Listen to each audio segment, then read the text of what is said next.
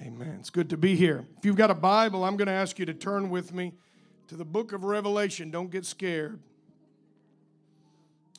But we're going to Revelation chapter 12, verses 10 and 11. Brother Gentry Jordan is probably one of our church's favorite evangelists. And uh, they really love to have him come and preach. I like to have him come and preach. He's a hoot, he's a lot of fun. Revelation 12. And I heard a loud voice saying in heaven, Now is come salvation and strength and kingdom of our God and the power of his Christ. For the accuser of our brethren is cast down, which accused them before our God day and night. And they overcome him, or they, they overcame him by the blood of the Lamb and by the word of their testimony. And they loved not their lives unto death. Man, I want to preach to you for a few minutes. 45 minutes is long enough for a good preacher, and it's way too long for a bad one. So I want to preach to you for a few minutes tonight on the idea that victory has a voice. Victory has a voice. Turn to somebody and tell them, My victory is in my voice. And you can be seated. Amen. There is power in sound. A group of scientists determined to prove how potent sound waves can be. And so they placed a selection of unfortunate laboratory animals on the receiving end of a very high powered, low frequency sound waves that are below the, the hearing threshold of the human ear.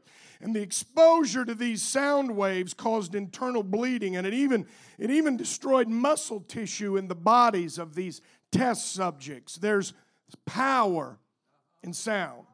Shouldn't come as a surprise, though. The use of disconcerting noise to unsettle the enemy is hardwired into almost all of the higher animals. Lions roar, and dogs growl, and monkeys shriek, and they all do it to intimidate their foes. Armies blow trumpets and they beat drums and they sound bugles and they play bagpipes to instill confidence in their own troops and to strike fear in the heart of their enemies. The war cries and the taunts and the shrieks were all about unleashing fear and intimidation upon the enemy. Balak and Balaam noted in Numbers chapter 23 and verse 21 that in regards to Israel, there was a shout of a king among them. There's undeniable power in vocalization. There is power in your praise. There is power in your worship. There is power in what comes out of your mouth. I want you to know tonight that your enemy is intimidated when you worship your God. The accuser of the brethren, the one who would like to silence your praise in the middle of his attack against you, when you begin to praise God, something happens. This was what struck fear in the heart of Balaam and Balak, the shout of a king among them. Sometimes we struggle, sometimes we're under attack, sometimes we wrestle with the opposition of our enemy. Some of you have been oppressed and have been discouraged and you felt hopeless. You ought to send hell a message tonight. You ought to tell the devil and you ought to let him know that the shout of a king is still in your heart. There's a shout of the king in my spirit. Nothing has the power to stop our praise. Nothing has the power to silence our worship. Only death can quiet you, and only God holds the power of life and death. There is nothing that hell can do that can stop you from praising God. Modern science has harnessed the power of sound, and believe it or not, some of our nuclear submarines use small sound powered engines in their refrigeration units sound is capable of levitating objects in space. There's an experimental conveyor system in actual use today that uses sound waves to lift a microchip into the air and carry it through the production process while nothing at all physically touches it. Nothing comes in contact with it. That sounds like science fiction, but the technology exists today. Sound is a waveform, it's defined by two variables frequency and ampl- amplitude. And these waveforms possess the singular ability to move whatever they come into contact with. Doesn't matter how big it is, and it doesn't matter how small. Even the densest granite vibrates on a molecular level when sound waves pass through it. When the sound waves and their resulting vibrations are harnessed, the results are incredible. The human voice contains within it the capacity to even break glass. Sperm whales use it to incapacitate the large squid that form the basis of their diet. And medical doctors use sound waves to crush kidney stones. And it's all done by the power of sound. The author of the book of Hebrews is careful to note that it was by faith that the walls of Jericho came down. The book of James teaches us that faith without works is dead. At Jericho, the faith of Israel resulted in obedient action that produced the world's first sonic weapon. A few years ago, I read a scientific report and it demonstrated how that maybe God may have used the simple science of sound and vibration to destroy the walls of Jericho. That walls and their, these walls and their enormity uh, were the obstacle that stood between the children of Israel and their victory. Those walls were massive and they were very real. History says that the inhabitants of Jericho held chariot races on top of those impenetrable walls. I want to demonstrate to you tonight a principle, and it starts at Jericho because it was at Jericho that we first began to recognize the fact that victory has a voice. And there's incredible power in the voice of victory. Science tells us that in the constant marching around the circular walls of Jericho, the footfalls of a quarter of a million Jews established a powerful cadence, and the resounding rumble of any army of believers marching around the walls of, of Jericho created a constant pattern of vibration that set those mighty walls into motion as the children of God totally encircled the mighty obstacle that was blocking their entrance into the promised land. They transferred to it the power of vibration. Every day long after the marching ended, it took time for those stones to settle back into their foundation. It took time for the vibration to cease and for the motion to stop. Nobody could see it. The marchers didn't see it. The inhabitants of Jericho didn't know it was happening. But the power of obedience focused the power of sound, and it caused those mighty walls to tremble. Day after day, for seven days, God utilized the obedience of his people and the walls of the nature that he created. He used it day after day to cause the strongest defense that could be built by man to become a fragile thing. And when the seventh day finally rolled around, that mighty army of Israel marched around those walls again. But this time they didn't stop with just one trip around. This time they marched around the walls seven times, and the powerful sound of those marching feet literally set the walls of Jericho into motion. But it wasn't the vibration that brought them down, it was the shout it was the shout of Israel on the seventh circuit, on the seventh day. There arose from the ranks of Israel the shout of a king, the shout of the king, the, the deafening crescendo of worship, the magnificent voice of victory is what provided the impetus that catastrophically disrupted the rhythm. The steady motion of the trembling walls was shattered by the deafening voice of victory. And the walls that no man's hand could ever destroy were laid low by a shout. I've come to tell somebody in this place tonight that victory has a voice. There are obstacles and trials in your life that will only be overcome by the voice of victory. There are some things that aren't going to be destroyed by any other power than the power of worship in your life. You've struggled under a heavy burden of doubt and insecurity. You've battled the steady, persistent voice of the enemy in your soul. It's high time that you hear a heart roar and a soaring of your spirit and you give victory a voice. We see in the first part of Revelation chapter 12 the struggle that occurred at the time of the birth of the Savior. It outlines for us the spiritual upheaval that took place between the kingdom of darkness and the kingdom of light. There was an intense battle, the Bible tells us, that was raging. There was a war, the Bible says, in the heavens.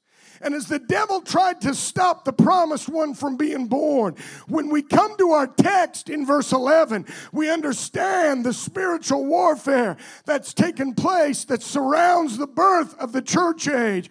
And when we look at verse 11, it deals first of all with the beginning of the church age, which started in the book of Acts. And it's referring to the struggle and victories of that book of Acts church. But the core message that seems to pulsate through that chapter is found in these verses. In spite of all of the trouble, in spite of all of the battles, and in spite of all of the wars, in spite of the fact that the devil is fighting with every trick that he's got in his book, in face of all the opposition of hell, John said, I heard a voice. I heard a voice. And that voice said, in the midst of trouble, in the midst of problems, in the midst of all of this chaos, when the battle seems like it's going worse than it's ever gone, there is a voice that says, Salvation and strength is coming.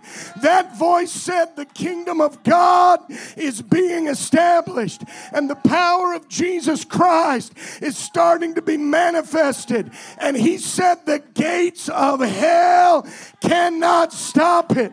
That's enough to shout about right there.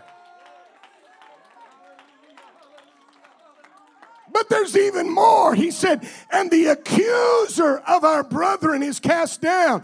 I've come to tell somebody that the enemy is defeated. He's cast down. He's not going to be. He already is cast down. He doesn't have authority over a child of God.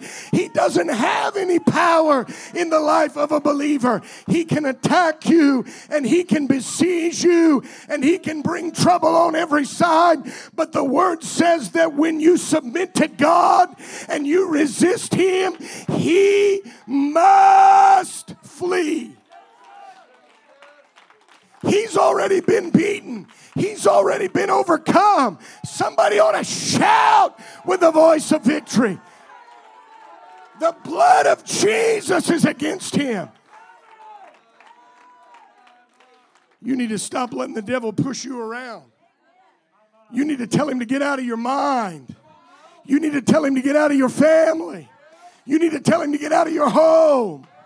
You need to send the devil a message tonight. You tell the devil, I'm going to praise God no matter what's going on in my life. One songwriter wrote the song and said, I went to the enemy's camp and I took back what he stole from me because he's already under my feet. Telling you, we need to launch a campaign to take some things back. You need to launch a campaign to take some things back. You need to take back your joy. You need to take back your praise. You need to take back your peace of mind. Somebody ought to send up some praise to God. The accuser's cast down. And from there, the narrative takes a transition. The text declares, and they overcame him. That's a prophetic announcement. It's talking about the church.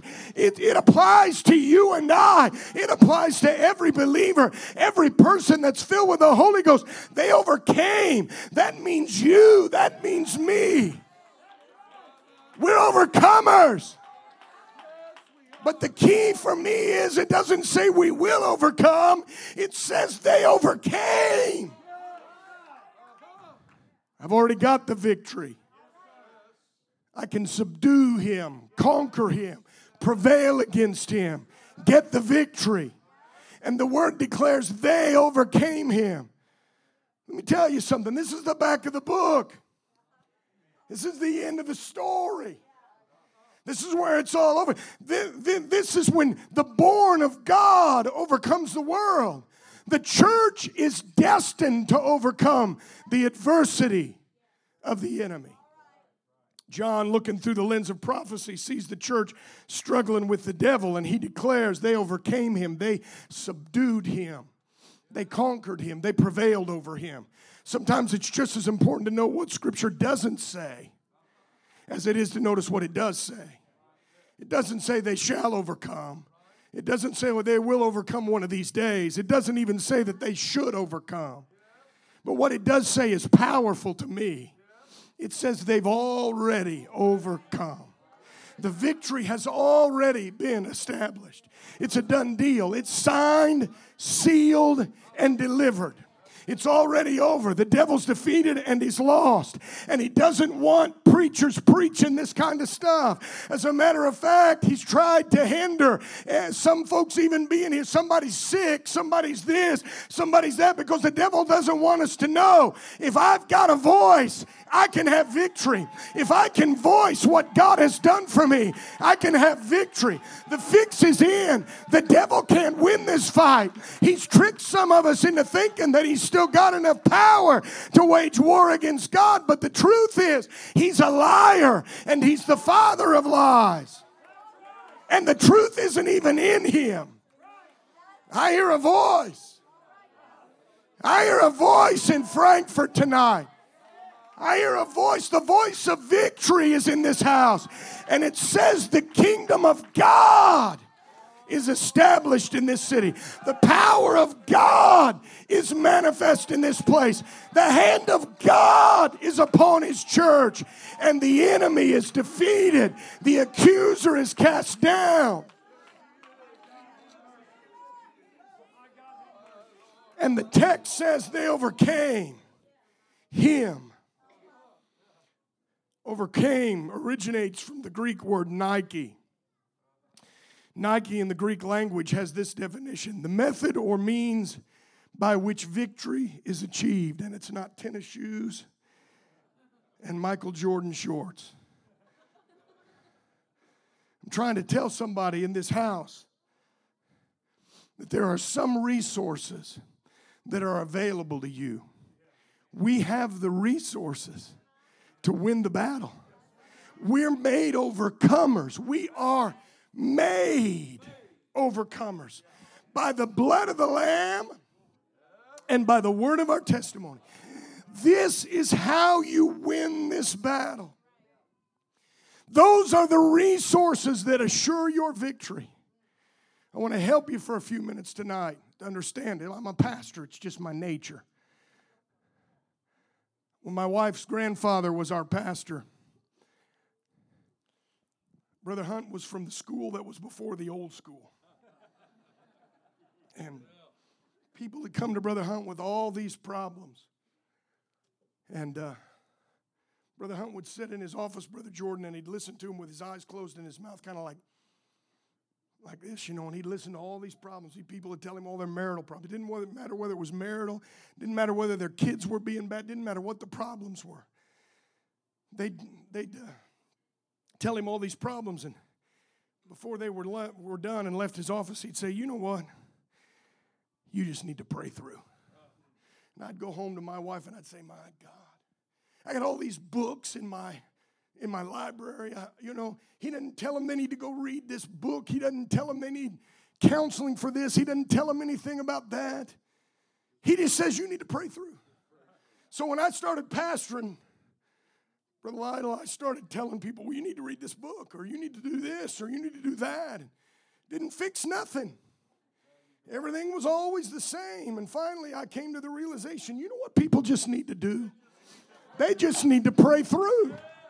Because my victory's not in the books that I read, and the victory's not in the counseling that I get, but the victory that I need is in my voice voice. Victory has a voice. I thank God for the blood. They overcame by the blood. That means on account or on the grounds of, because of the blood of the Lamb, Satan's accusers are unanswerable. And we've, we've come under the blood. My sins are covered by the blood. I've been washed by the blood. I've been sanctified by His blood. His blood set me free. His blood delivered me. His blood lifted me up and it set me on a rock. I thank God for His blood. The blood, the blood cries out, He's forgiven. The blood has a voice. God said, I hear the voice of thy brother's blood. Because victory has a voice. So we're made overcomers by the blood. But the blood alone is not enough to shout about. And so the scripture doesn't stop there. The word says they overcame him by the blood of the Lamb and by the word of their testimony. And is a conjunction. Conjunctions are words that join two complete thoughts together. The concept of overcoming is void if both parts aren't applied. Listen, you got to get this. These aren't two separate, independent elements of victory. The blood and my voice work together.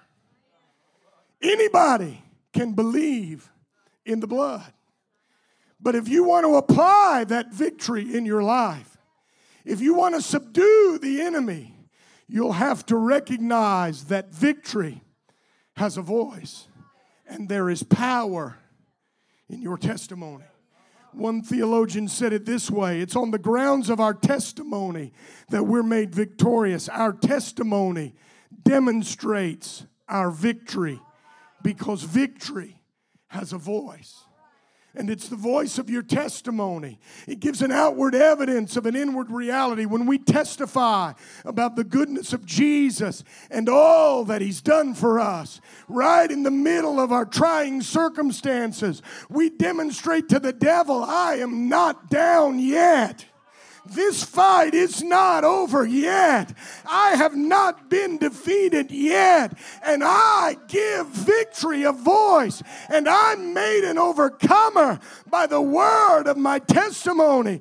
The blood and, and the testimony work together when Paul and Silas were locked up in chains after having been brutally beaten for preaching the gospel. They began to sing in the midnight hour. What they begin to sing? What was it that they sing? Why did they sing? Why in the world were they singing in chains? Because even though they were in chains on the outside, they were free on the inside. The blood of Jesus had set them free. And there's no amount of chains or shackles or prison bars that could change that reality. So, from the inside, from their inner being, they began to sing. They gave voice to the victory that was on the inside. Their circumstances denied it, the evidence was against it, but the blood said they're free. And the word said that where the Spirit of the Lord is, there is liberty. So, being washed in the blood and filled with His Spirit, they began to sing. And when they began to sing, the same thing happened to the prison walls that happened to the walls at Jericho.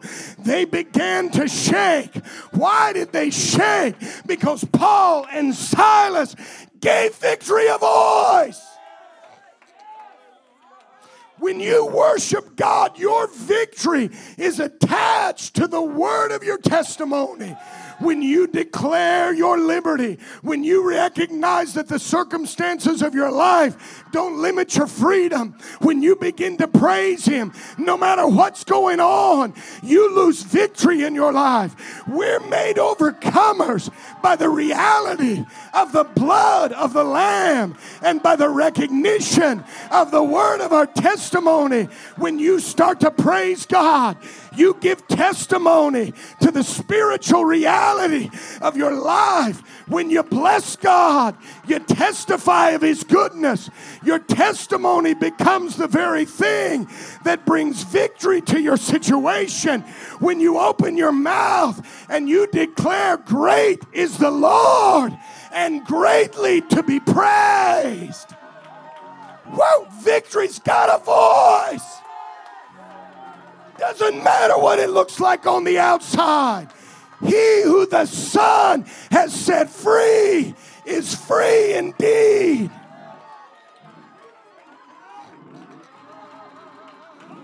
Praise Him with your voice.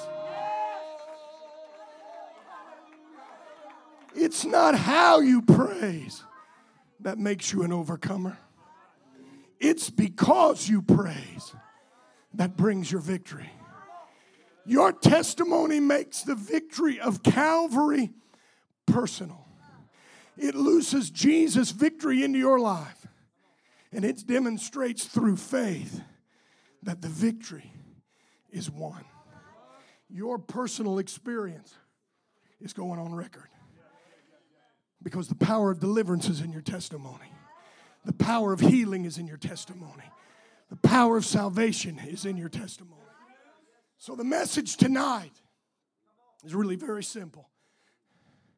I know you got problems, and I know you've got circumstances in your life, and I know the devil's fighting you, and I know that everything sometimes seems like it's stacked against you.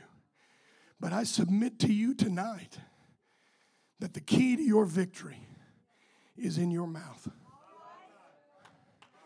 All you've got to do is give victory a voice. Testify of the goodness of God. I grew up in an old church. I grew up in an old church. Sometimes we'd go to fellowship rallies. We went to fellowship rallies in places, and we went to Terre Haute one time when I was a kid. And uh, about everybody in that church, when they would stand, they had testimony service. We don't do that much anymore. That's okay. I like that. Thank God. But they had testimony service. And almost everybody in that church, when they stood up, would start by saying, When I think of the goodness, and it did it all different ways, but everybody said the same thing. When I think of the goodness of Jesus and all that He's done for me, surely tonight my soul cries out, Hallelujah. Praise God for saving me. Everybody said the same thing. And you'd wonder, my Lord, isn't there anything else to praise Him for? And I suppose there is, but when the enemy is coming against you, and there's trouble on every hand, and there's not enough money in the bank to pay the bills, and the kids aren't behaving the way they're supposed to behave, and you got to take them out in the middle of church to keep them quiet. And things are going bad here and things are going bad there. If there's nothing else that I can thank Him for, when I think of the goodness of Jesus and everything that He's done for me, I may not have money in the bank tonight, may not have the kids acting the way they're supposed to pastor's preaching and he's taking his glasses off and looking at my kids when he's preaching. But thank God he saved me. Thank God when I couldn't help myself, he reached down to where I was and he picked me up and he pulled me out of that mess and he saved me. And if nothing else is ever done in my life, when we get to the end of the book, when I get to Revelation 12, And I see that the devil warred and he warred and he warred and he battled. Woo, when I get to the end of the book, I don't need my money. I don't need the money in the bank account. I don't need that nice suit over there. All I need to know is I'm saved. The blood and my testimony help me to overcome. So you need to give victory a voice. Two things work together to bring those walls down obedience and worship. Your obedience has caused us, if we have, to repent of our sins and be baptized in the name of Jesus and to be filled with the Holy Ghost. And that's where the blood is applied to your life through obedience. And that deals with the sin problem. But it's your worship that overcomes the obstacles that are in your life. It's your worship that changes situations. It's your worship that causes walls to crumble. It's your worship that looses the overcoming power of the blood to transform the spiritual landscape of your life. Let me challenge you as we stand. No matter what's going on in your life, you need to give victory a voice. You need to give victory a voice. I told Brother Jordan a couple weeks ago, we were just talking. I told him a couple weeks ago, I grew up in the church.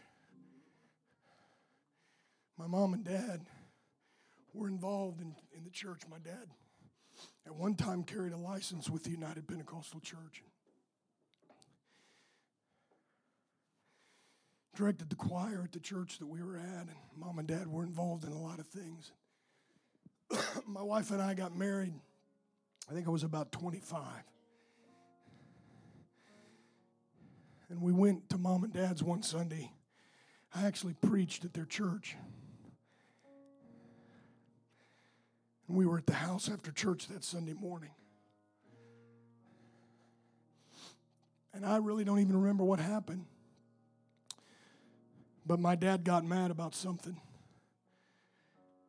And he said, I've had it, I'm done, I'm leaving. And I said, Dad, you can't leave. You, you just can't leave, Mom. You've been married 30 years. You can't leave. He said, I'm done. I'm done. I'm walking out. The pastor lived down the street, about five houses down on the other side of the street. So I told my wife, You stay here. I'm going to get the pastor. And I went down the street and I got the pastor. He came back, and my dad was in the living room. And he told my dad, He said, Bob, this is the devil trying to destroy your family. And he said, if you leave, the devil will, des- will destroy everything that God's done working in your family. And I stood there and I heard that. And I listened to that. My dad left. Said he didn't care and he left. He divorced my mother. And I watched as a young man who didn't have all the answers. I watched as my mom and my sister tried to hang on, my brother tried to hang on. And I watched first my brother backslide and his wife, and they left the church. My mom tried, but was embarrassed and humiliated, and all the things that the devil throws in your mind. Her husband had left her. He was a preacher, yada, yada, yada, yada, yada. And I watched as my mom backslid and left the church. And then, not long after my mom did, my sister did. Here I am, Pastor. The only one left. And I listened for days, weeks, months on end as the devil Pardon me for my transparency and family. But I listened over and over and over as the devil whispered in my ear, You're next. I'm coming for you. I'm going to get you. and in fear. I never talked about it, never said a word. Kept my mouth closed, my head down.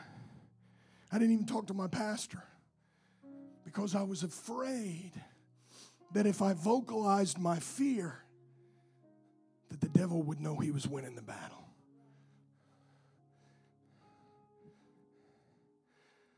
And so for months, I had a license. I'd already started preaching, carrying a license with UPC. And for months, I'm going to church because I'm afraid if I miss a service, I'll backslide. If I don't go to church, the devil's on my trail and he's going to get me. And I was so afraid I wouldn't vocalize it. And Brother Hunt asked me, I want you to preach this Sunday. God's, God told me you got a word. So I got up and I started preaching. And in the course of preaching, I don't really remember what happened exactly. But I just said, you know what? The devil has been chasing me with this fear long enough.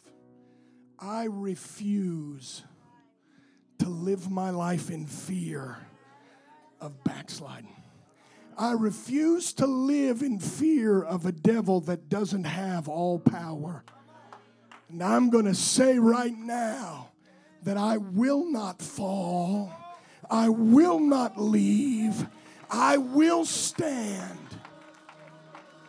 And right then, while I'm preaching, because it was an old school church, Brother Hunt said, I've been waiting for that, son. I've been waiting for that. And from that time on, we began to pray, God, instead of me praying, oh God, please don't let me backslide. Oh God, I don't want to fail you. Oh God, I don't want this to happen to me. Instead of listening to the voice of the adversary, I gave victory a voice. And I began to pray, God, Restore everything that the devil's taken. Restore everything that he's broken down. And tonight, my sister's in church, and my mom's in church, and I'm here tonight because victory has a voice, and I refuse to allow the adversary to take what belongs to God. I refuse to allow him. I'm going to march around this thing. If I can't do anything else, I'm going to march and I'm going to give victory a voice. I'm going to shout, God is able. When I think of the goodness of Jesus and all that He's done for me, woo, thank God He saved me. Thank God He's lifted me. Thank God He's helped me.